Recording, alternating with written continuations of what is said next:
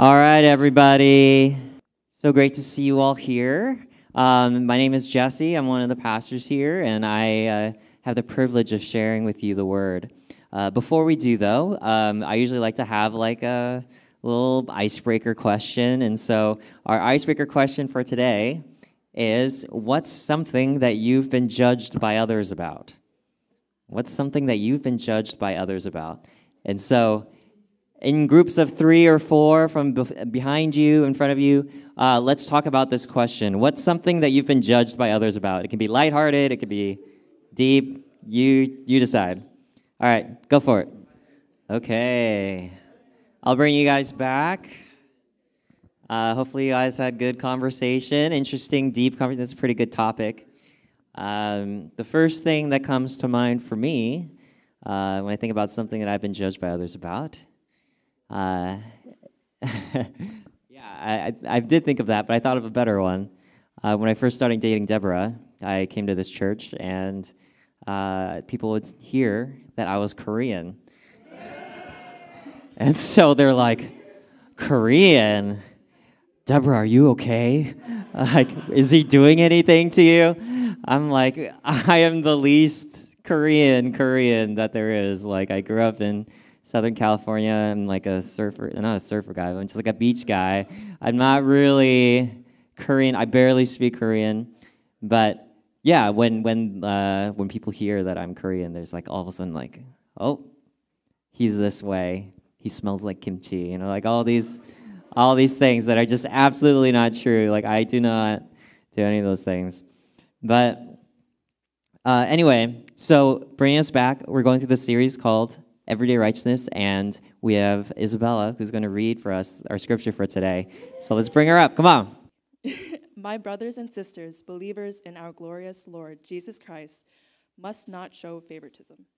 Suppose a man comes into your meeting wearing a gold ring and fine clothes, and a poor man in filthy old clothes also comes in. If you show special attention to the man wearing fine clothes and say, Here's a good seat for you, but say to the poor man, You stand there or sit on the floor by my feet? Have you not discriminated amongst yourselves and become judge, judges with evil thoughts? Listen, my dear brothers and sisters. Have, has not God chosen those who are poor in the eyes of the world to be rich in faith and to inherit the kingdom he promised those who love him? But you have dishonored, dishonored the poor. Is it not the rich who are exploiting you? Are they not the ones who are dragging you into court? Are they not the ones who are blaspheming the name, the noble name of him who, to whom you belong? If you really keep the royal law found in Scripture, love your neighbor as yourself, you are doing right. But if you show favoritism, you sin and are convicted by the law as lawbreakers. For whoever keeps the whole law and yet stumbles at just one point is guilty of breaking all of it. For he who said, You shall not commit adultery, also said, you shall not murder. If you do not commit adultery, but do commit murder, you have become a lawbreaker. Speak and act as those who are going to be judged by the law that gives freedom, because judgment without mercy will be shown to anyone who has not been merciful. Mercy triumphs over judgment. Amen. We are going through a sermon series on the book of James, and, it's and we're calling it Everyday Righteousness and I really like that title. Uh, the book of James, or Jacob, uh, that's how they commonly uh, translate his name. I, I really enjoy this because it's about practical holiness. It's about how do we live our day to day life. And it really doesn't hold back on calling out those dark corners of our lives that aren't normally seen. Um, because the life of a Christian is a holistic one. The lordship, being under lordship of Jesus means every aspect of our life, every word, deed, and thought is under him, which means there's nothing that he cannot look into or correct or shape. Um, sometimes our sins are going to be obvious. You know, they're like the decades long addiction, they're the obvious sin that you're trying to shake off, things that are like uh, blatant before God, but you're working on it. But other times, our sins can be subtle. Uh, people might not notice them on a day to day basis. Your pastors we might not notice them um, when we see you week to week. Uh, your disciple groups might not realize them. You, you may not even realize that they're displeasing to God, which is why I'm so grateful for the book of James. It calls us out on those little things that, like, only you can really know and deep inside your heart. And so it's these little things that are important to God. Jesus would say that every good tree bears good fruit, and every bad tree bears bad fruit, as in the things you can see on the outside will indicate what's going on on the inside. And these small outward, you know, actions indicate something deeper that's going on. So we're going to talk about one of these, uh, fruit, and what that says about the root. And so let's pray, and then we'll get started. Thank you, Lord, for your word uh, for us today in the book of James. Thank you that you are uh, you care about us enough to not leave us where we are, but you desire for us to grow and to be sanctified and to become more like your Son Jesus. Um, I pray that you would shape us today, um, that you would sh- highlight for us uh, the ways in which need, we need to change um, individually and as a church. Uh, and I pray that we would remember that you do it all in love uh, because you love us. We, and we love you. In your name we pray. Amen. So there's certain words that I really just do not like. Um, seafood. I don't like that. Um, well, one of, one of the many words that I hope that do not define me, uh, one of them I, I've said before is disappointment. I hope that I never say the word disappointment to anyone especially my children or anything like that. I, I hate using that word. Um, I hope I never give off to anyone that I'm disappointed in them because that's not my intention. I, I always think, I just think it does more harm than good. But another word that I really don't like is the word favoritism. Um, might, ironically, might be one of my least favorite words. But maybe some of you guys have been on the opposite side of favoritism, where you're rejected, you're not preferred you're looked down upon as compared to your peers. Maybe you were the one that was bullied at school for no good reason. Maybe you were overlooked by your, uh, at your job by someone who was not as well qualified as you. Maybe your parents treated your brother or your sister better than you, um, and it was obvious. Maybe you were even told directly that you just weren't the favorite those kinds of words, those kinds of interactions, they, they stay with you. They have staying power. Like we have a thousand interactions a day. The average person hears over 7,000 words a day across years and years and years and years. But if someone says you're not the favorite, that will lodge itself into your soul and stay there. Favoritism destroys. It's pretty obvious that it's super damaging to be on the other side of favoritism. But to even be on the beneficial side of favoritism is harmful too. Sure, you might get some like outward positive, like beneficial treatment. You get to be um, treated a certain special way, but to be told that you're the favorite means that all eyes are on you. Like if you think about Joseph, uh, um, Joseph and how he was picked by his father to be the favorite, and he got the special coat. Um, and because of that, it brought enmity between him and his, and his brothers. And what did his brothers do? Toss him into slavery, leaving him for dead. They hated the fact that he was the favorite. To be the favorite also means that you just have this reputation to live up to. Uh, at any moment, if you cease becoming the favorite, you can just lose those rights and those privileges to anyone else. And all of a sudden, you're just like trying to claw back to the top. It's exhausting. And I can go on about the harmful effects of favoritism, but there's a lot more to unpack because favoritism within broken families and secular workplaces and schools, friend, that's all understandable. You know, we're all broken people. But favoritism within the church, that's like, that should not be. And that's what James is calling us out on today. And so uh, I'm going to just go through the passage and we just discuss like some of the themes, some of his reasoning. He has a very great like logical structure behind um, why favoritism is so harmful. And verse 5 says this Listen, my brothers, has God not chosen those who are poor in the world to be rich in faith and heirs of the kingdom, which he has promised to those who love him? And so, the first reason why is favoritism so harmful for the church is because it doesn't reflect the kingdom. The kingdom is an upside down kingdom. What I mean by that, I think of the narratives that we hear um, about those that are rich versus those that are poor right? We idolize the hustlers, the millionaires, the ones who have, could have everything that they want, the ones who just made it big. We think that since they got all this good stuff, that surely, like, they're blessed. Conversely, when we think about the poor, we think about, we don't idolize them, we demonize them. We say this is all their fault. They're the worst of the worst. They're the drug addicts, the lazy ones. They're the ones, uh, the undisciplined ones. They're the ones that deserve to be pitied. And they, sh- they deserve the judgment that's going to them. And yet, throughout the entire Bible, from beginning, from the law to the wisdom literature to the Gospels to um, the letters after Jesus um, left, like they all say the same thing about the poor. It's like we need to honor them, we need to love them, and we need to make sure they're taken care of for because God Himself identifies with the poor. Deuteronomy 15:11 says this, "For there will never cease to be poor in the land. Therefore I command you, you shall open wide your hand to your brother, to the needy and to the poor in your land." Proverbs 21:13 says, "Whoever closes his ear to the cry of the poor will himself call out and not be answered."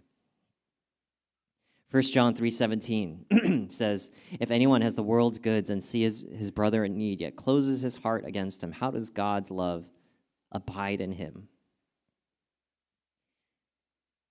And Jesus himself would say this after telling people not to be worried about how they'll get their next meal or if they'll get their material needs. He says, Sell your possessions and give to the needy. Provide yourselves with money bags that do not grow old, with a treasure in the heavens that do not fail, where no thief approaches and no moth destroys. For where your treasure is, there your heart will be also.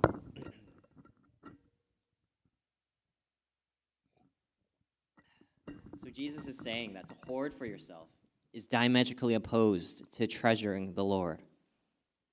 To keep for yourself and store up treasure in heaven, or, or store treasure on earth, is countercultural to the culture of the kingdom.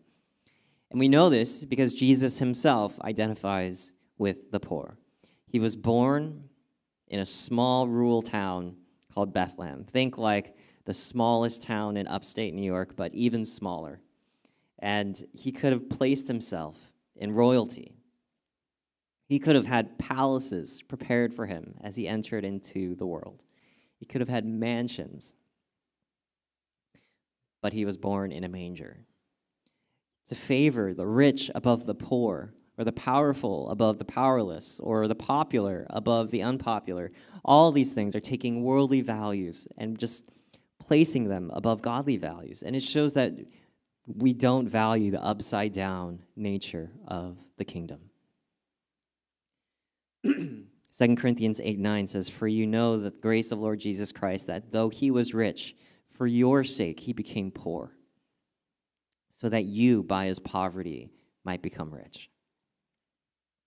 God is all powerful. He is above everything. He created everything. Nothing is outside of his ownership. And yet, the form that he chooses to take in this world is one of a low, lowly baby, low estate. This is the upside down nature of the kingdom. The poor are actually nearer to God than you think. And the rich have so many distractions, that, and they might miss God entirely. And in our church, uh, I'm grateful because we have a special situation in that we're part of uh, HOL, the Chinese congregation. And many of you guys uh, who have grown up in like an English ministry as part of like a Chinese ministry, you know, we're pretty similar to that, but we have a lot of autonomy. And we have so much support financially from HOL. And so what that means is, you know, on a regular basis, if, if I were to be honest, we, it'd be very hard for us to, to, function without support from HOL. We don't make enough to pay our pastor, to rent the space, to have all the things that we have. It's because of HOL that we're connected to them. But I've known plenty of church leaders, and I've been to plenty of other churches where they don't have that safety net. And so, so what happens is, well, pastors need tithing in order to continue services, and they have this like pressure to find the richest people that can commit to their church, to find those that like just just people who can generate income for them so they can keep going. And it's not always like, you know, they want rich people, but it's like, I just want to keep pursuing my dream of, you know, planning a church for the Lord. But I also need donors, or I also need people who tithe. It's a really hard, difficult thing. Um, but it's been incredibly helpful for us uh, so that we don't have that temptation of favoritism. Uh, we are taken care of. Thank you, thank, like, thank the Lord. I'm grateful for that. But does that mean that we as a church are not susceptible to partiality or favoritism? Absolutely not. I believe that our church can be most tempted by social favoritism. Social favoritism. Those that fit those same molds socially to us, we just want to stick to. Uh, like a school club fair, we're just naturally inclined to just stick to the people um, who are our friends, who have the same interests as us, who have um, are in the same age group or work in similar industries. And I bring it up every year because I just think it's that important. Some of us just sit with the same people at lunchtime every week, and we don't want to talk to anyone new because that takes a lot of effort. I get it. It's been a long week. We just want to be comfortable. We just want to, you know, we just want to get our needs met. And church is a place where you want to be rejuvenated. But there, but there are some people who just who genuinely experience the love of God just by you going out of your way to say hi. Many of you guys likely remember when someone did that for you here in this church. And I pray that we won't be a church that operates based on who can benefit us socially, who can make us feel comfortable. The Lord is the one who identifies with the poor. He identifies with the socially awkward, the shy, and the quiet ones. We need to be going to them. Matthew 5, 6, 46, 48 says, If you love those who love you, what reward do you have? Do not even the tax collectors do the same? And if you greet only your brothers, what more are you doing than others? Do not even the Gentiles do the same? You therefore must be perfect as God is perfect, as your heavenly Father is perfect.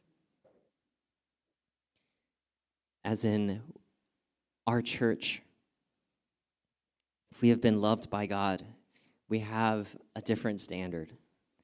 We have a different standard. We have been received the love, all the love that we could ever imagine from God Himself. And we can put down put aside our needs for a moment to meet the needs of someone else.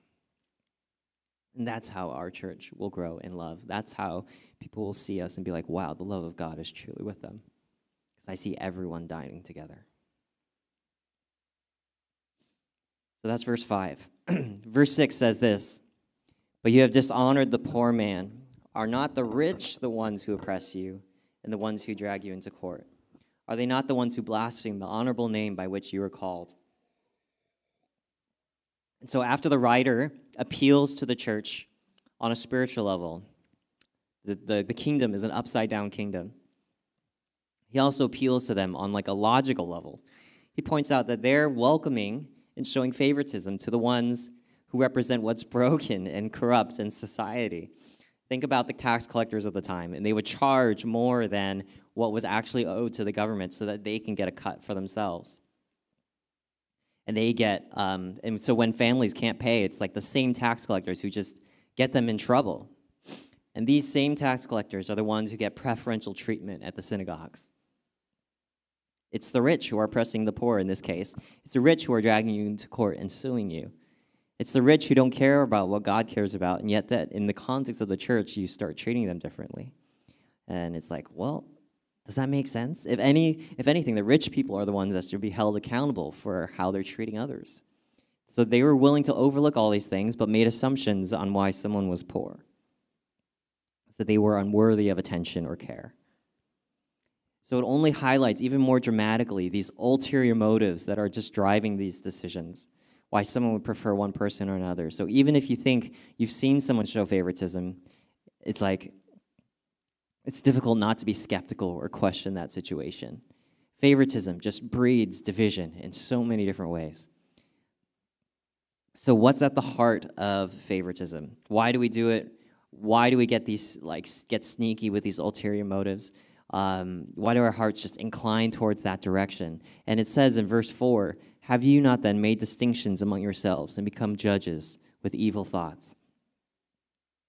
So, going deeper, once again, on the outer surface, one might think, well, he's treating that person nicely. That's great. Um, until you realize who he's not doing that to. And then we go further down uh, are not the rich ones who oppress you, the ones who drag you into court. He's saying logically it doesn't make sense. But then the layer below that is this when we show favoritism, we become judges. We want to sit at the seat of judgment and make sweeping claims over people's character, their usefulness, or their value based on some external factor that just does not matter to God. Favoritism can be much more than just choosing the rich over the poor. It highlights our depravity, our desire to be like God, to sit on his throne, and to make judgments that only he can make. For the Lord does not see as man sees. Man looks on the outward appearance, but the Lord looks on the heart. 1 Samuel 16, 7. Now, I want to be clear that, like, there will come a day when we do have this role of judging, of overseeing. It says in 1 Corinthians 6 that the saints will judge the world. And this is for when we are resurrected, we're renewed, we're removed from sin. Um, speaks about this role that we have, sharing in the inheritance of Jesus, who ultimately rules over everything. But we're not there yet. Because a few chapters before that, in 1 Corinthians 4 5, it also says, Therefore, judge nothing before the appointed time. Wait until the Lord comes. He will bring to light what is hidden in darkness and expose the motives of the heart. At that time, each will receive their praise from God. So we will become rulers and judges. But that's not our story now. That's not what we do now. While on this side of heaven, we should not aim to take the judge's seat before we are ready. We do not discriminate based on outward appearances or factors that the Lord just does not care about. We don't administer justice before due time because forcing it on someone while knowing that the Lord's judgment is coming is declaring to God your judgment is not enough. It's not sufficient. When we choose for ourselves who is deserving of acceptance, especially in the Lord's house, we're making a decision that is the Lord's alone to decide. That is a decision that's way above our pay grade. So the question must be asked of ourselves. It comes down to this Do I trust in the Lord's judgment? Do I sincerely believe that there will come a day where he will judge the living and the dead? Or do I need to take matters into my own hands and do the judging? Or can is there another way? Can it be that our humble role in all of this is to simply show mercy to everyone? And in so doing, showing them the heart of Jesus so that they can avoid future judgment. I think of it like the difference between a host at a restaurant and a volunteer at a food pantry. If you guys have been to a nice restaurant, I know I, I normally don't go to nice restaurants, but I know which ones they are because it, you know because the host is like the further away from the restaurant entrance, like the, the restaurant doors, right? You know, it's kind of a nice restaurant where you walk in the doors and then, you know, you're greeted by a host with this, you know, you're at Applebee's or something and you see the host. But if it's a really nice restaurant, they're like outside in, in the 30 degree weather, like, you know, 10 feet from the door because they are there to kind of like guard who comes in and who comes out. They have signs like no shirt, no service and we have the right to refuse service to anyone. As in, the host can choose whether or not to kick you out of the restaurant or to sit you at the nicest seats. But the rule is they reserve the right to determine what your experience is at the restaurant. That's just how it works. Contrast that with volunteering at Stacy's Pantry. If you come to the pantry, your role as a volunteer is just to hand out food to whoever comes. It doesn't matter where they come from or what they're wearing. You serve everybody. And you don't get to choose what gets given to them or how much each person gets. You simply administer what's been given to you. Right? This is what it looks like to be ministers of mercy and not judgment. We see each person as infinitely valuable and worthy of our attention and care. We ensure that the poor and needy are taken care of amidst, and we leave the judgment for the Lord. He doesn't need us to schmooze and to network to get more tithes in. He's completely capable of handling all of our needs. We're just volunteers passing down the mercy that has been given to us. Now, there are certainly questions floating around in our heads, right? What, uh, what about this? What about the exception? Is this really in line with what God says or what his character is? And I want to be clear God himself does not show favoritism. Numerous times in Scripture, it says this. Romans 2:11 says, "For God shows no partiality." Ephesians 6 9 says, Masters, do the same to them. Stop your threatening, knowing that He is both their master and yours in heaven, and there's no partiality with Him. Colossians 3:25, the wrongdoer will be paid back for the wrong he has done, and there is no partiality. When it comes to judgment, the Lord does not show favoritism at all. But you might ask, well, didn't he choose Israel out of all the nations? Isn't that like a form of partiality? And I had to wrestle with that a little bit, but there's a difference. There's a few differences. And the one main difference is this. I think there's, I want to distinguish the difference between favoritism and favor. I want to differentiate partiality and, and grace. And the difference is that with grace, there is just no expectation of payback. It's a free gift. There's no ulterior motive of trying to win over the affections of the rich. There, there might be a desire to intentionally focus on lifting those up with practical needs, but it's not to pull yourself up or to be seen by others. It's simply grace, it's a free gift. But favoritism underlies all of that and says, well, if I help this person, they'll help me in the long run. Or if I talk to this person, maybe they can hook me up with that opportunity. Or if I help this person, maybe that person will see me and think, oh, I'm, he's such a cool person. God does not show favoritism as though we could help elevate his status. He doesn't bless people with the hopes of earning the approval of one of us here on earth. But everything He's given to us from our lives to this planet that we live on, our material blessings, our spiritual blessings, and relationship with Him, it's all grace. It's all simply because He loved us and not because we were worthy of His love.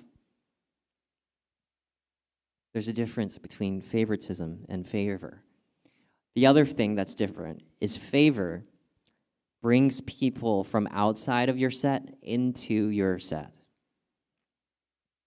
Favor brings the lonely into families. Favor invites the unbeliever into church community and relationship with God. But favoritism divides people from within your set.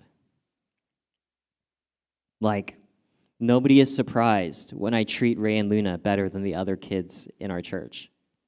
Nobody is surprised by that. I should be. I'm the father. I should be doing that.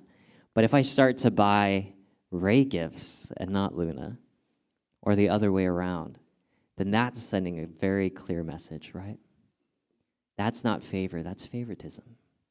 I'm dividing the set.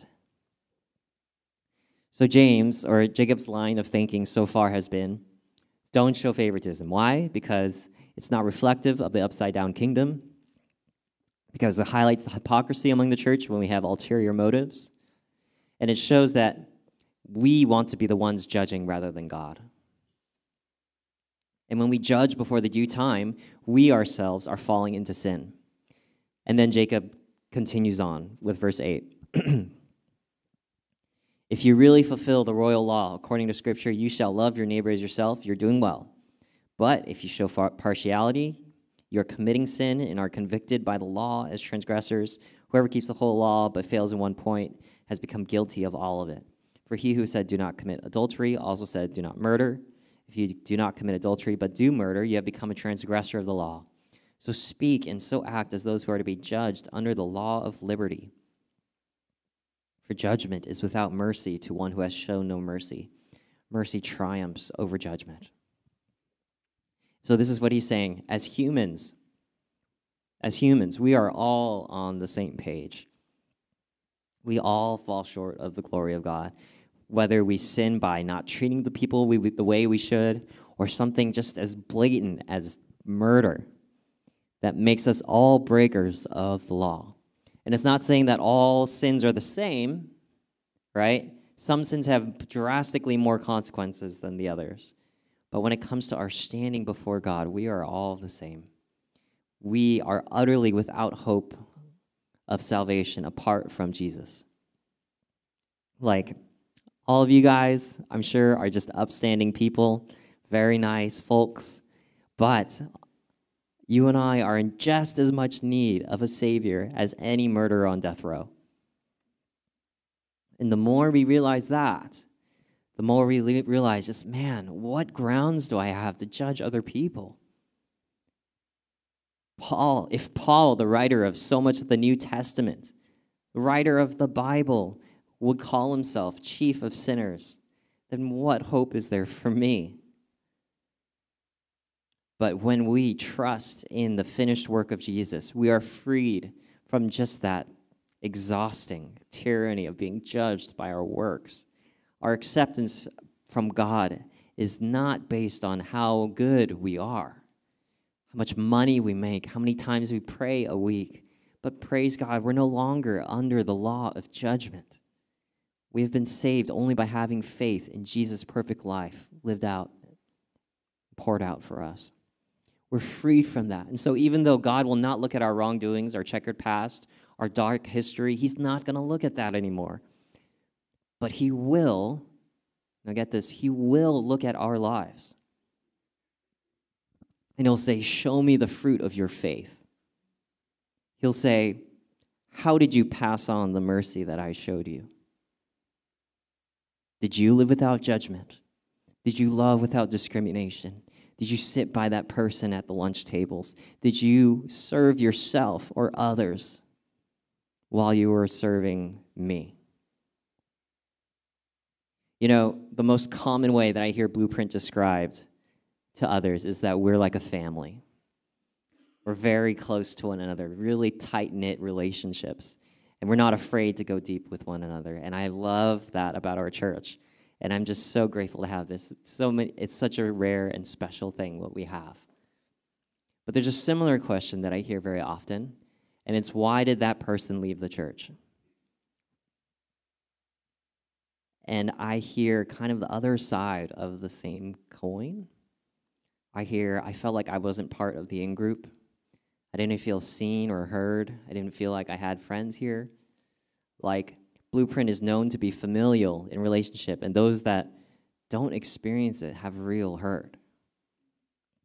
There's a danger in being so tight knit and family like in our interactions and relationships, but that means there's super high expectations when people start coming to our church. If they hear we're a family, then why doesn't it feel like it for me? How come other people are hanging out without me? Or how come I don't feel seen or heard? And I believe that our church can grow in this regard. I'm praying for God to change our hearts, to reorient our souls away from it just being inward serving to outward focused.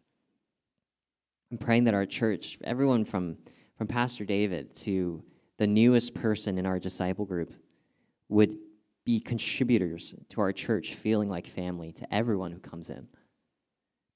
That no one brother or sister in Christ would be excluded, no matter how different or inconvenient they are to love.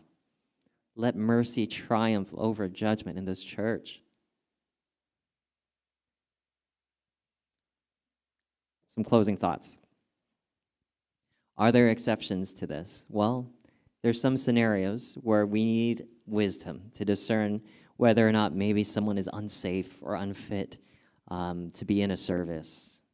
There's times where we need to call for help because we know that our church is not equipped to be the church for every person on the planet. We know that. We know our limitations. Also, this doesn't mean that if someone was causing destruction in our church that we wouldn't do anything about it. There's a reason why Jesus would tell us to beware of sheep among wolves or those false prophets who try to share a gospel apart from him. So I'm not saying that, you know, it's a one size fit all type thing, but I'll be honest. The way that we operate here at Blueprint is not one of rigid overprotection. I think the way we operate, and Pastor David says this a lot, and I've, I've embodied this and I love it, is we err on the side of grace. We err on the side of grace. Like if I'm wrong, I hope it's because I showed too much grace. And if I got hurt for it, then that's, you know, there's more grace given to me. I want to err on the side of grace. And if I'm hurt for it, I know that the Lord will restore me. I know that I have all that I need in Him. And this also doesn't mean that discipleship and discipline goes out the window. So, disciple groups are still on. In the context of our blueprint brothers and sisters who are obviously committed to walking with Jesus, then I hope that in that context we would be open to correction, to growing together to be more like Jesus. We have that common goal. But when Jacob is speaking of favoritism here, he's speaking more of those outside of that inner set. Maybe they're newcomers. Maybe they're um, not Christian. Maybe they're the, they're the ones that we should be treating with favor. And lastly, I want to speak to those who maybe have felt like, man, maybe you felt like you were judged. You felt like you've been overlooked, uh, unfairly put aside for someone else based on how you looked, how you acted, any other superficial attribute. If you've experienced that from, oh, pray not, but like in this church, then I just I'm so sad. Like I'm I feel so sorry. Like this passage has shown me there's so much room for me to grow in um, this regard. And but maybe there's others that you've experienced this with at this church, maybe from your school or home or another place. I just want to say that the Lord sees you. And it's okay to be upset and sad about it. We live in a difficult time in a world tainted with sin. And this is the nature of the place that we live. We screw up. But if there is anyone who understands what it's like to be improperly judged by external factors, there's anyone who has been unfairly punished or exiled by his own people, if there's anyone who's been rejected by the people he cares about, it's Jesus. Remember that Jesus was the one rejected by people in his own hometown. They dismissed him as Messiah because they just thought he was just some carpenter boy. Jesus was the one who had an entire crowd of people he was trying to save yell, Crucify him. And this is the Lord Jesus that we worship someone who has been where we've been, someone who knows firsthand the harmful power of favoritism. And you know, the tendency of human nature is simply just to pass to others what's been passed down to us. If we've been hurt, if we've been traumatized, if we've been judged, then we want to pass that judgment on to others. It's natural. But praise God that He can change our nature. So, if we, as fellow believers, have been accepted by the one whose opinion most matters, if we have been shown mercy by the Most High King, then let's take our places, not like hosts at a fancy restaurant, but like volunteers, administrators of mercy, and be the unbiased, unselfish, bold in mercy body of Christ that He died to purchase. Let's pray.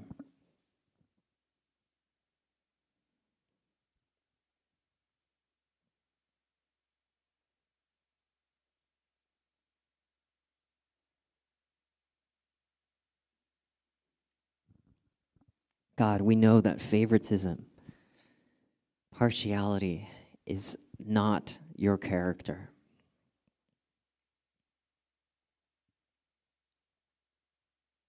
We know that there are ways for us to grow. There are ways that all of us have fallen short in this regard. but there, there is hope. Because you who were rich became poor for this for our sake so that we might become rich.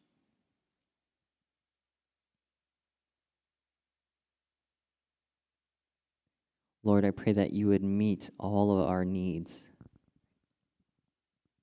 so that we might, in our abundance of love for you, pour out to those that need you.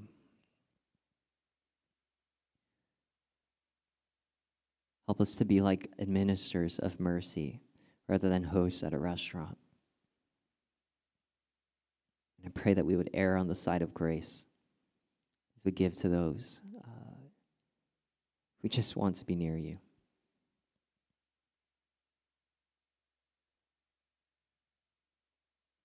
Lord, we turn our attention away from ourselves. We focus on you and who you care about. Pray that that would start today. In your heavenly name we pray. Amen.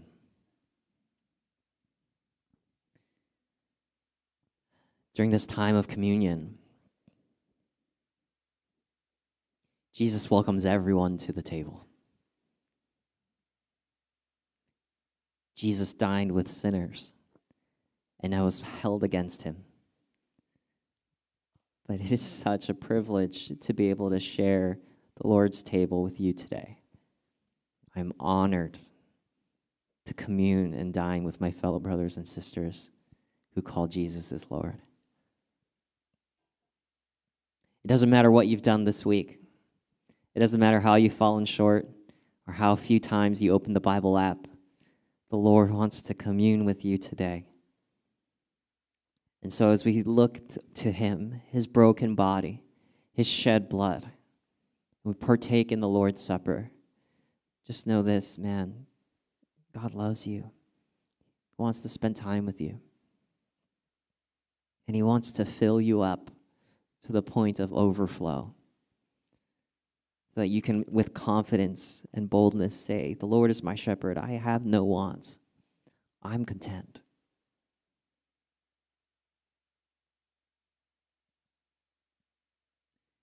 So I invite you guys now to join me. Um, yeah, in receiving the body and the blood of Jesus. Let's commune together. Come on. The other special thing about communion is that we get to do that not just as one church here in Manor Hall, but we join with the churches around the world who proclaim Jesus as Lord. Our church family is so much bigger, so much bigger than what's here. And what's beautiful about that is you'll have people from nations that we just know nothing about from backgrounds that we just absolutely just can't identify with, who we'll be able to worship together with in heaven. People from every socioeconomic status, people from every background and race and you know family upbringing and so many different things this is just a glimpse of of heaven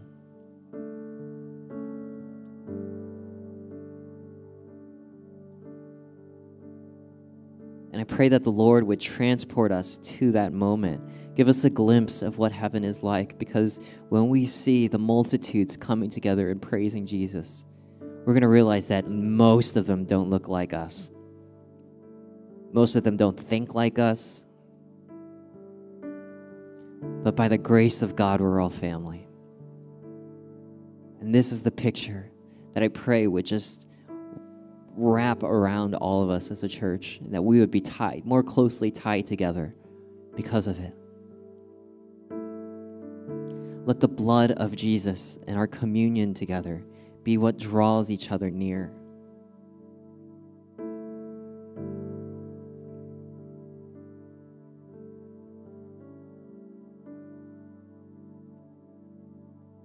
And so, God, I pray that you would break this hold of favoritism amongst us. I pray that you would rid ourselves of this narrow view of this kingdom we're trying to build. But Lord, would you show us your kingdom? Give us a glimpse of your of your majesty, your um, what it will look like in heaven.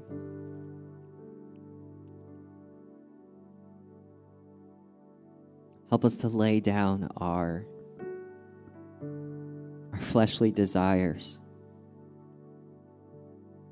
and desire and delight to commune with the people that you've loved and saved.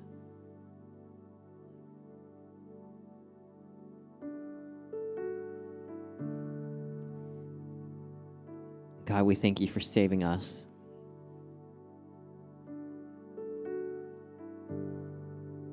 For bringing us into a family, bringing us into a place of belonging.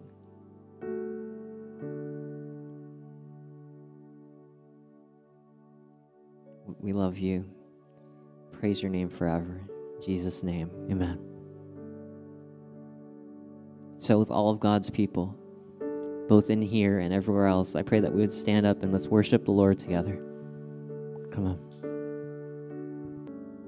Yes, thank you, God, for showing us this picture of heaven. All the poor, all the powerless, all those who are thirsty will all be gathered together singing your praises. And Lord, when we aim to make it our goal to not have to wait until we die for that to happen here, Lord, amazing things can happen. Lord, may we be a church that aims to break the habit of favoritism and partiality. Or rather, we would be a church that shows favor that errs on the side of grace as a response to the grace that you've given us. Thank you, Lord, for your love. And we pray this in Jesus' name. Amen. Receive this blessing. May the love of God, the grace of the Lord Jesus Christ, and the fellowship of the Holy Spirit be with you all today. We're going to go have lunch. Go sit with someone new.